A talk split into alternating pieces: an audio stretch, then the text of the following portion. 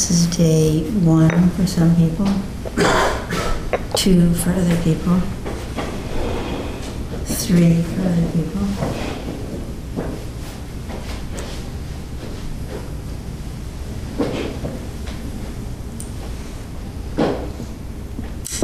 Let's see, 67 times 395.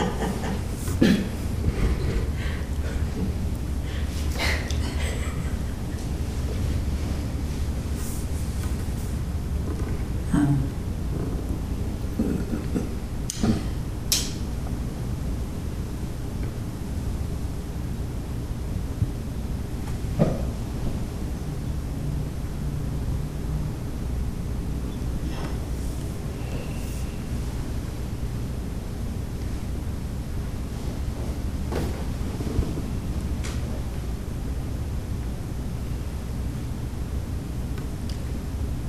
Welcome.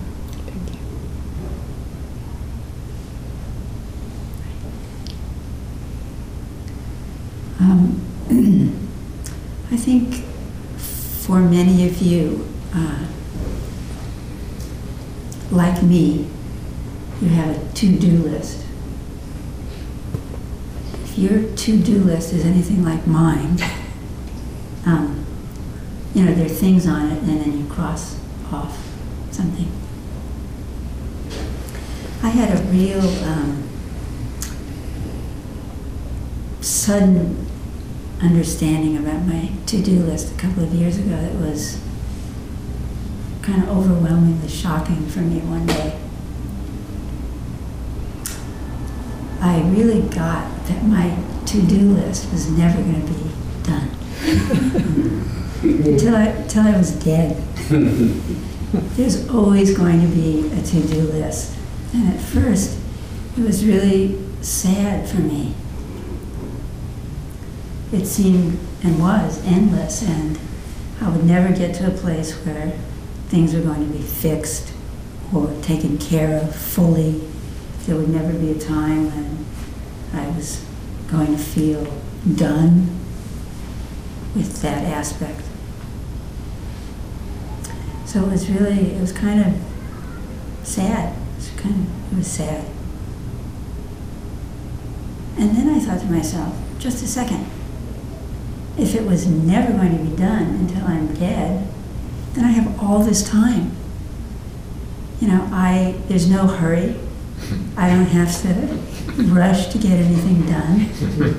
I, I suddenly there was time for patience. So all of a sudden I had this um, different relationship with my to-do list, and now it takes quite a lot of um,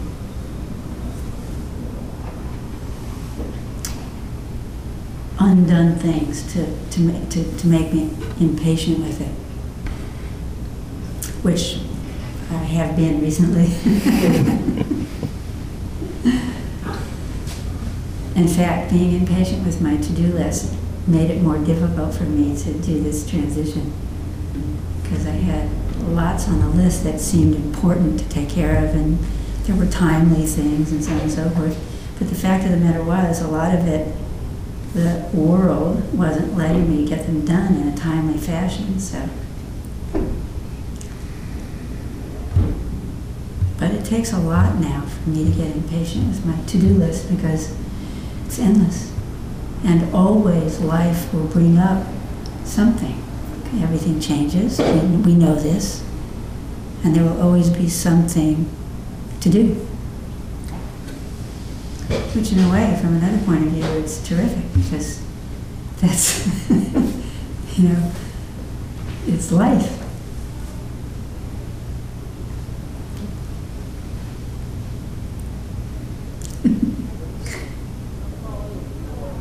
So it helped me at that time um, drop a kind of leaning into the future. And allowed me to settle again in the present moment. And it reminded me of a story, a Zen story, which I'll tell you. Um, So there was this great master, there are always great masters.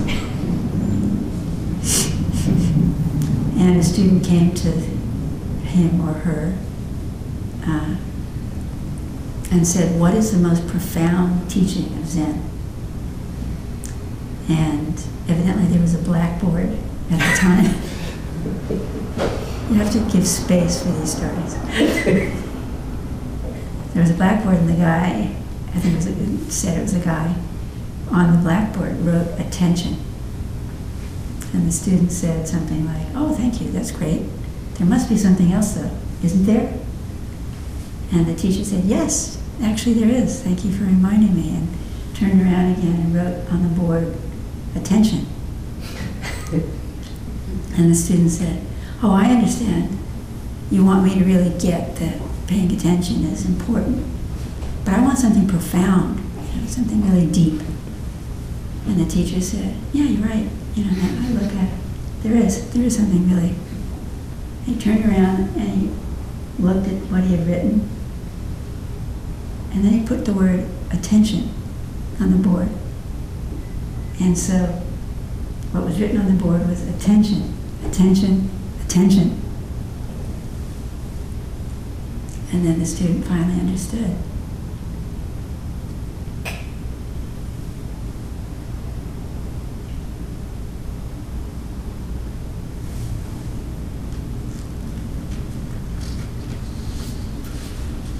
We've been talking about paying attention. The first talk was about why and how that fits. The second talk was about um, how that was in Zen, why we emphasize paying attention.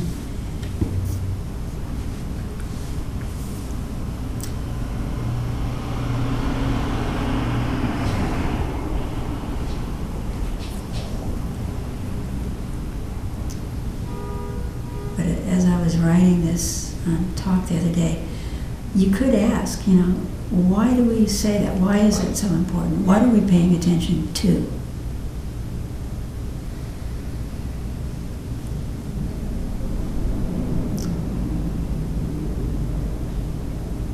Can it really be so that this ordinary, mundane world, just exactly as it is, is spiritual, is a spiritual path?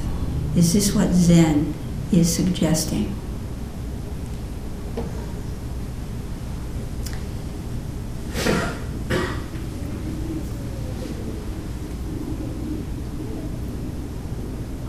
Can we see in this ordinariness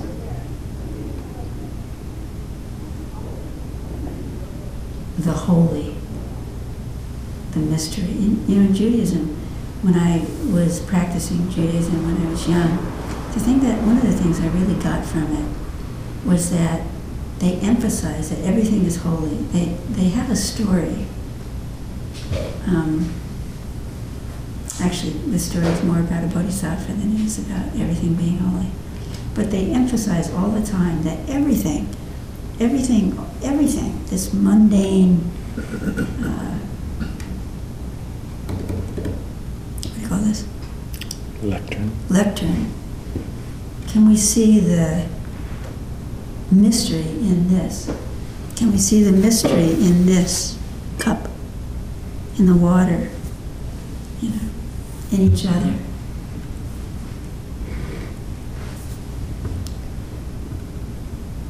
I was talking about the other day about Katagiri Roshi's chapter, To Live is Just to Live. He meant it and lived that way. His main, I think his main teaching was um, total devotion. First of all, devotion, period, was his way, but also complete attention to to the mundane in life, just the way it is. Selfless, of course, but complete attention to just life, the way nothing special.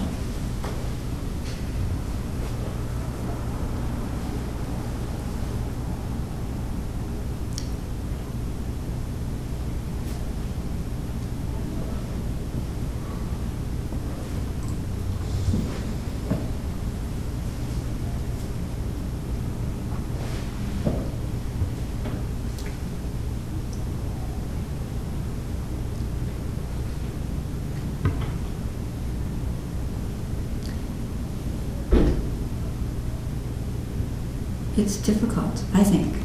It's very difficult to drop our ideas about how we think things should be, especially if we're doing spiritual practice, because partly we get engaged with spiritual practice imagining that there's something better. I mean, really. We want to find some state of peace. We want to find some state of tranquility where our hearts are open, you know, where we're feeling connected, where we're better people, and so on. And we imagine that if we do, if we work hard enough, at some future time, maybe that will happen for us.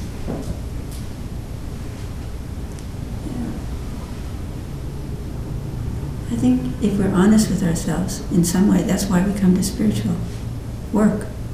Because we think that if we get this understanding of spirituality, it'll be better. You know? But what if someone said, as it does in Zen, remember yesterday, ordinary mind is the way? What if someone said that actually it really is like, um, what's her name? Who sang Peggy Lee, Fever? Peggy Lee. Peggy Lee. She also sang a song called um, Is This All There Is?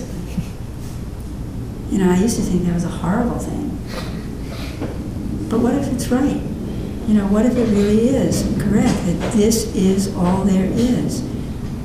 And that what Zen is asking us to do is to make peace with this. There's not going to be this other realm somehow that's going to be like heaven, right? Like we go to Zen, but actually, even though Zen doesn't sort of believe in heaven or hell, what we're really secretly looking for is the heaven part of Zen. you know? I mean, if we're really honest, right? But no. You know, let's let's take that idea away and say, as Zen does, that this actually is the mystery is found here in the mundane. Suzuki Roshi says this in Zen Mind, Beginner's Mind, that it's in the imperfection of who we are that we find perfection. He says something like that. I saw you nod.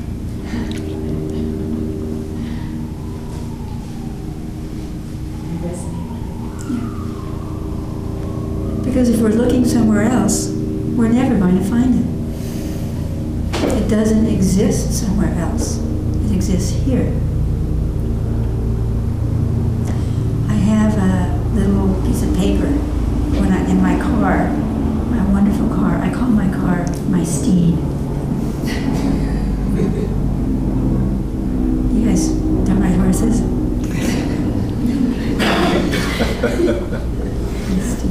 I love my car.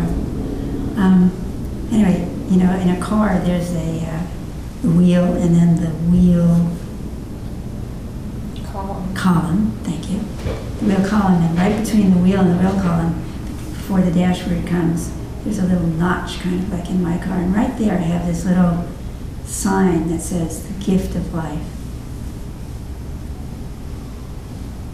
To remind me, you know, to remind me that this that we are is miraculous.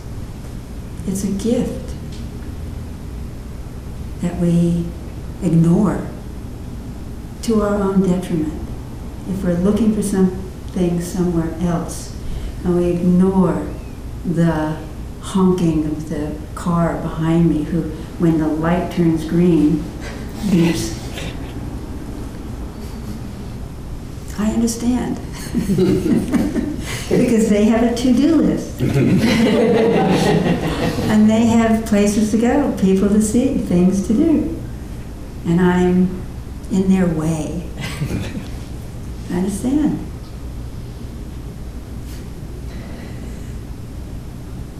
I do it sometimes myself. When I see the person looking this way, I know they're texting. and I have a thing, I have a thing because I think it's so incredibly unsafe to do anything on the phone or, you know, something like that when you're driving. I have a thing, it's my thing. So if they're looking like this, beep. the left turn thing. If they're not looking this way, I don't care. but if they're looking this way, and I know, or if they're if they're like this on their, you know, if I can see them like this, beep. I think think I think I'm helping them.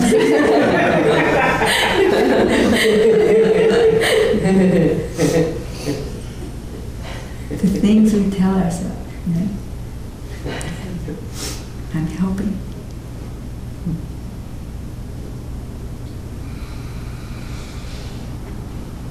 We're asked to pour ourselves into the present moment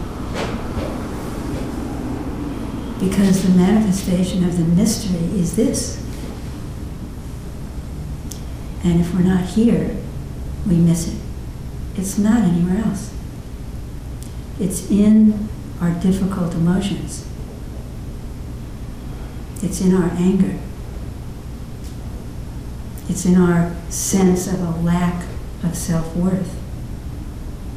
It's in our judgments. It's in our joy. It's here.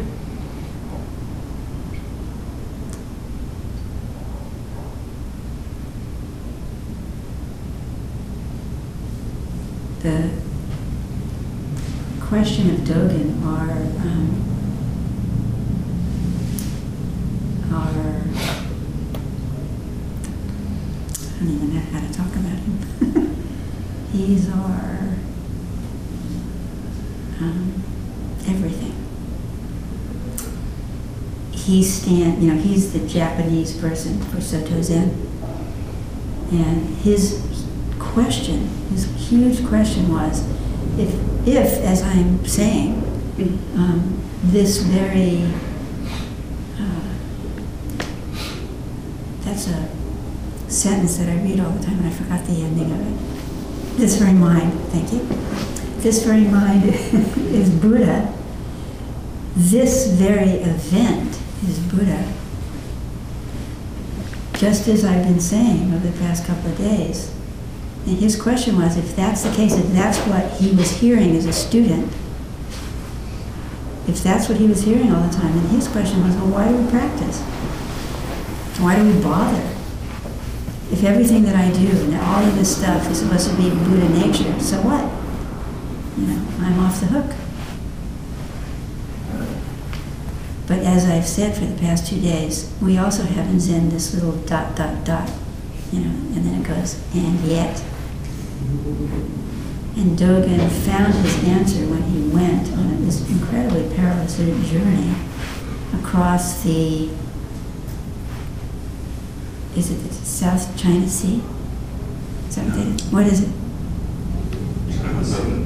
The China Sea?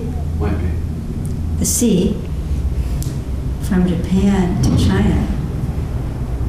Have you guys ever been in a boat where you can't see land anymore? It's scary. These guys did that. They crossed the sea, they couldn't see land anymore. China and he found his answer. It's and yet. And it's at the end of the Genjo Koan in a little story. You can look it up.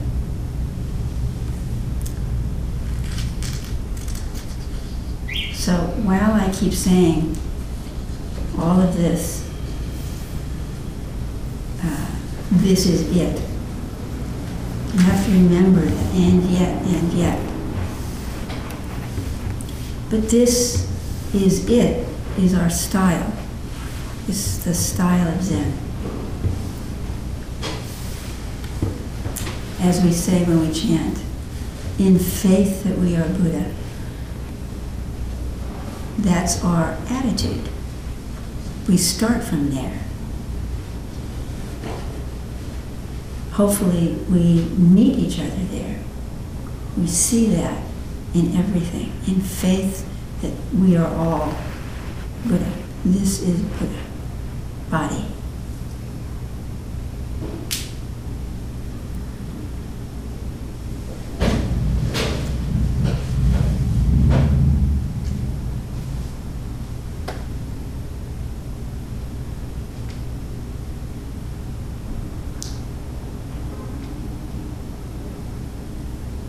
So how did we get this so during these next couple of months, I'm just going to be talking about our style of practice.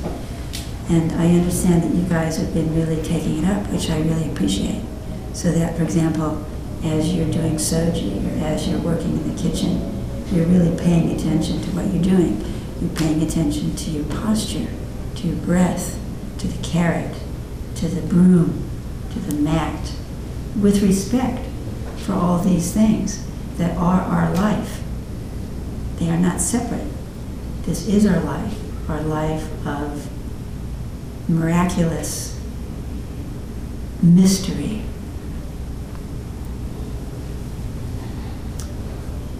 And because we have a really long to do list, we can be patient with our practice. We don't have to think we have to rush into some understanding or some state of mind or some anything. We can still make complete 100% effort without grabbing onto some goal that doesn't exist right now. This is our way. Zen student. But it comes from a very long lineage. We have a very long lineage. So over these next couple of months, I'm going to be talking about our lineage and our style. And it starts all the way back with Buddha. Now, it is said that this lineage thing is made up, but it doesn't really make any difference. Because even if it's made up, the taste of our way is still there. And it's, you know, it could have been that because China thinks that ancestors are really important, that they set it up this way. I don't know. That may be so.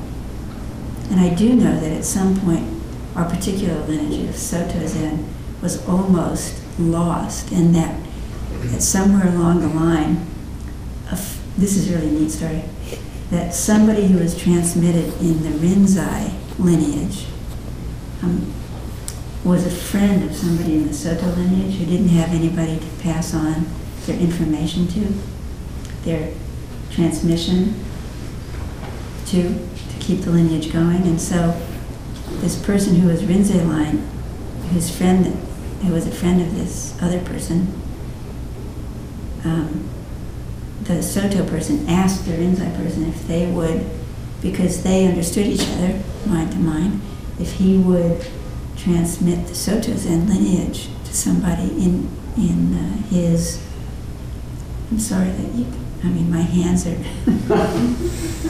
it's like I feeling like I have puppets. I should have named them. Anyway, this guy, the Soto guy, asked the Rinzai guy to pass on his lineage, which he did. He did him a wonderful favor. They were friends. So our lineage, our understanding, our way of uh, living could be passed on, understanding passed on.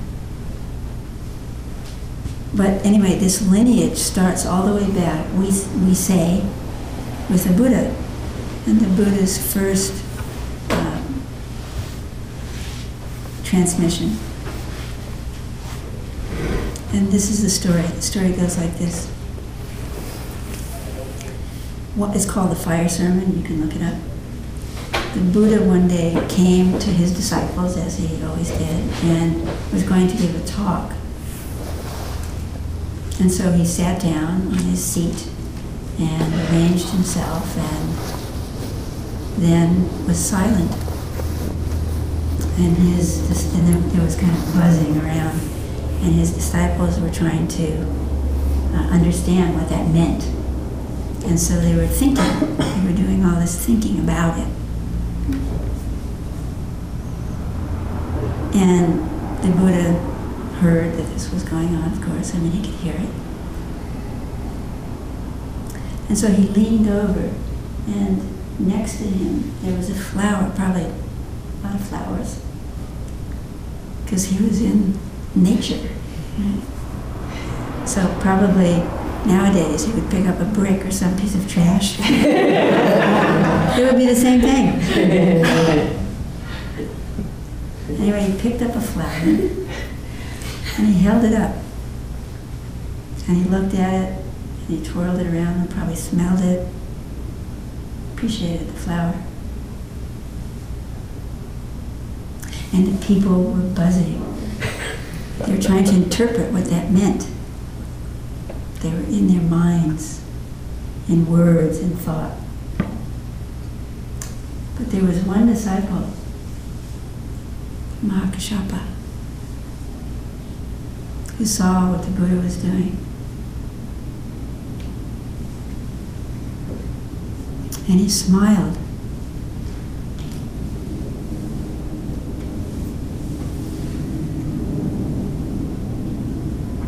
Appreciating the flower with the Buddha.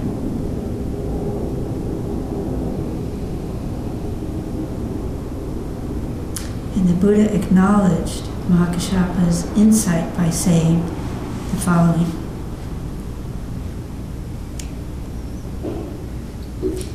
I possess the true Dharma eye, the marvelous mind of nirvana, the true form of the formless, the subtle Dharma gate that does not rest on words or letters, but is a special transmission outside of the scriptures. This I entrust to Mahakashapa. Now, I do want to say that this sounds terribly Zen. I mean, I, I, um, I really don't know if Buddha said this exactly, but the intention, you know, the, the sense of it, the understanding, is, is, is Buddha. And I have to make a little tangential, this is tangential, but I do need to say this even though Zen is very strict, that our understanding is direct understanding, it's not understanding with words, but real insight that a person has themselves. Still, we don't ignore study. Study is really important. It's one of the um, tools that we use. We can't ignore study. I have to say that on the side.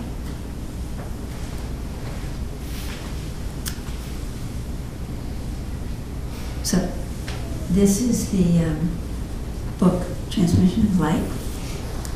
And Mahakashapa's name actually means drinker of light. It's a great name.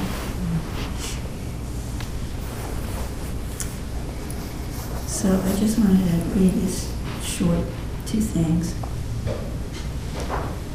The treasury of the eye of truth is entrusted to oneself, and therefore you cannot call it Kashapa or Shakyamuni. There has never been anything given to another. There has never been anything received from another. This is called the truth. Two people just see each other.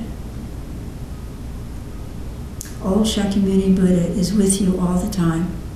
Whatever you are doing, he is conversing and exchanging greetings with you, never apart from you for a moment. And then the person who compiled this, uh, these stories of our lineage says at the end, he has a little saying at the end of each chapter about each person. He says, Know that in the remote recess of the misty valley there is another sacred pine that passes the winter's cold.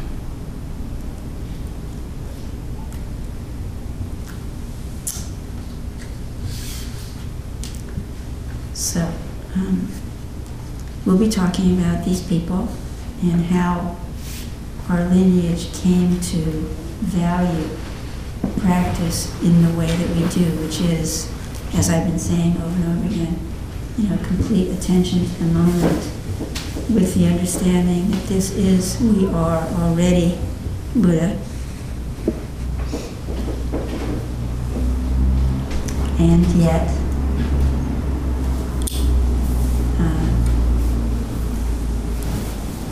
we need to practice. we need to realize, we need to uh, experience what they're talking about here, which is in the moment, right here, right now.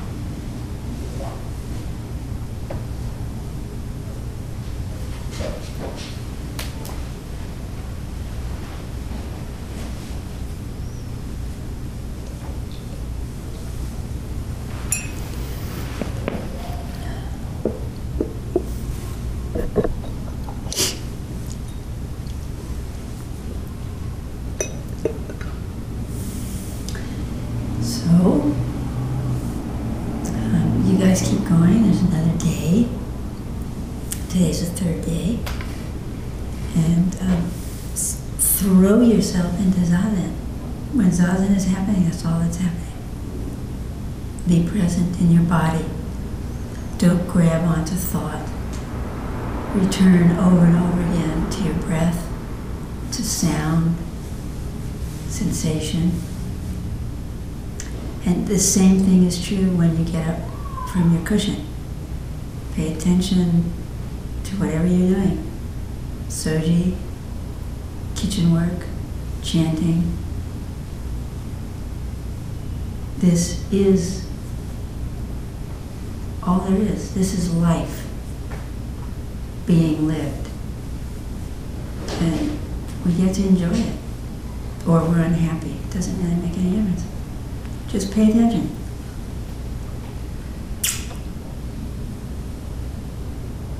It's really amazing pay attention at all. You know, I mean, really. How lucky are we? Pretty lucky. So, do your best. Me too.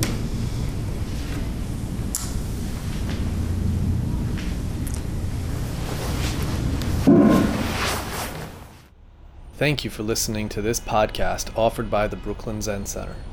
Our programs are given free of charge and made possible by the donations we receive. For more information on supporting Brooklyn Zen Center, please visit the giving section of brooklynzen.org.